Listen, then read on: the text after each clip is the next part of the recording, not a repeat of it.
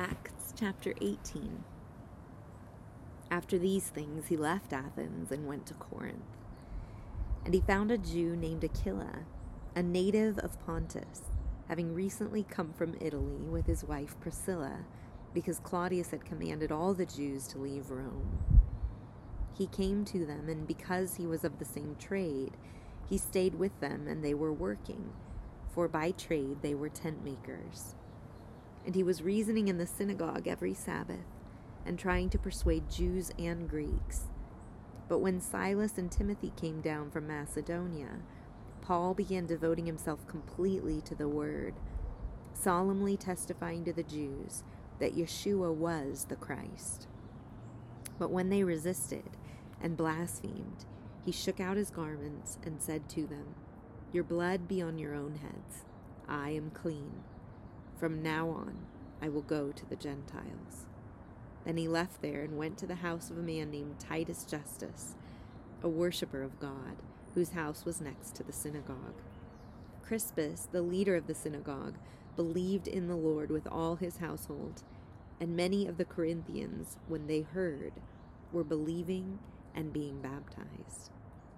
And the Lord said to Paul in the night by a vision, do not be afraid any longer, but go on speaking, and do not be silent, for I am with you.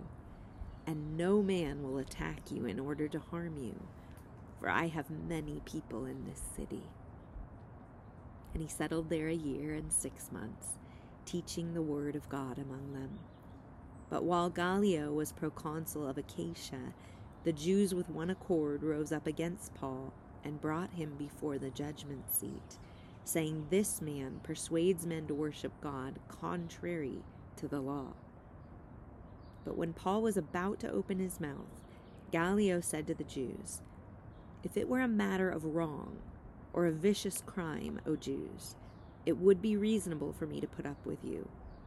But if there are questions about words and names and your own law, look after it yourselves. I'm unwilling to be a judge of these matters. And he drove them away from the judgment seat. And they all took hold of Sosthenes, the leader of the synagogue, and began beating him in front of the judgment seat. But Gallio was not concerned about any of these things. Paul, having remained many days longer, took leave of the brethren and put out to sea for Syria. And with him were Priscilla and Aquila. In Cenchrea, he had his hair cut, for he was keeping a vow. They came to Ephesus, and he left them there. Now he himself entered the synagogue and reasoned with the Jews. When they asked him to stay for a longer time, he did not consent, but taking leave of them and saying, I will return to you again, if God wills, he set sail from Ephesus. When he had landed at Caesarea, he wait, went up and greeted the church, and went down to Antioch. And having spent some time there, he left and passed successively through the Galatian region and Phrygia, strengthening all the disciples. Now a Jew named Apollos, an Alexandrian by birth, an eloquent man, came to Ephesus, and he was mighty in the scriptures.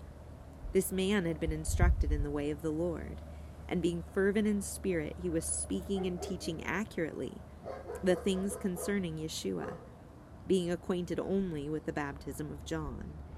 And he began to speak out boldly in the synagogue. But when Priscilla and Aquila heard him, they took him aside and explained to him the way of God more accurately. And when he wanted to go across to Achaia, the brethren encouraged him and wrote to the disciples to welcome him. And when he had arrived, he greatly helped those who had believed through grace, for he powerfully refuted the Jews in public, demonstrating by the scriptures that Yeshua was the Christ.